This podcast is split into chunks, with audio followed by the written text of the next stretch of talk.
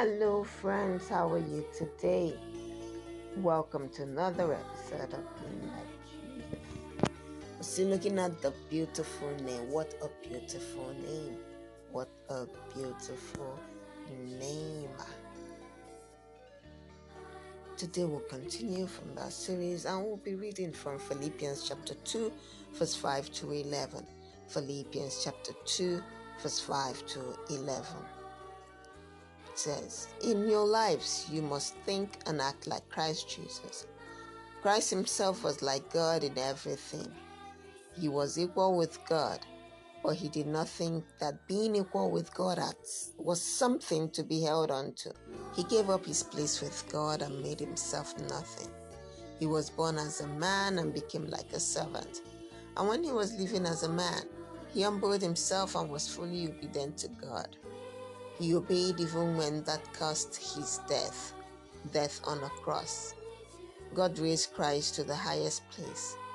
God made the name of Christ greater than every other name. God wants every knee to bow to Jesus, everyone in heaven and on earth and under the earth.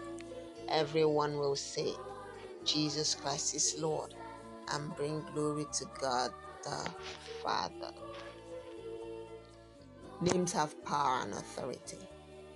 In Commonwealth countries, a new law comes into effect when it is presented to the Queen's representative.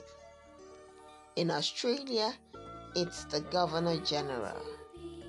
The words used to approve the new law are, in the name of Her Majesty. It's in the authority of the monarch and their name.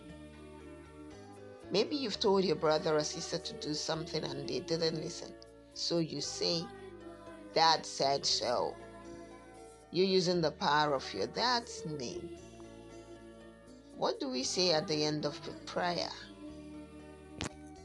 We say, in Jesus' name, amen. The name of Jesus has power and authority, far above any king, queen, or any earthly power. Jesus died and rose again, having power over death. What a beautiful and powerful name the name of Jesus is. What a beautiful and powerful name the name of Jesus is. Let us pray. In Jesus' name, amen. Father, we thank you for your word that has come to us today. Thank you for the beautiful and powerful name, Jesus.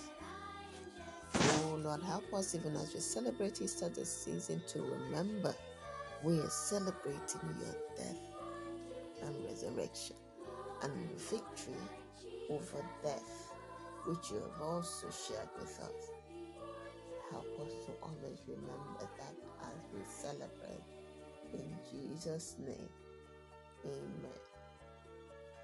Amen. That's it for today. Till same time tomorrow. To have a wonderful, wonderful day today. Bye.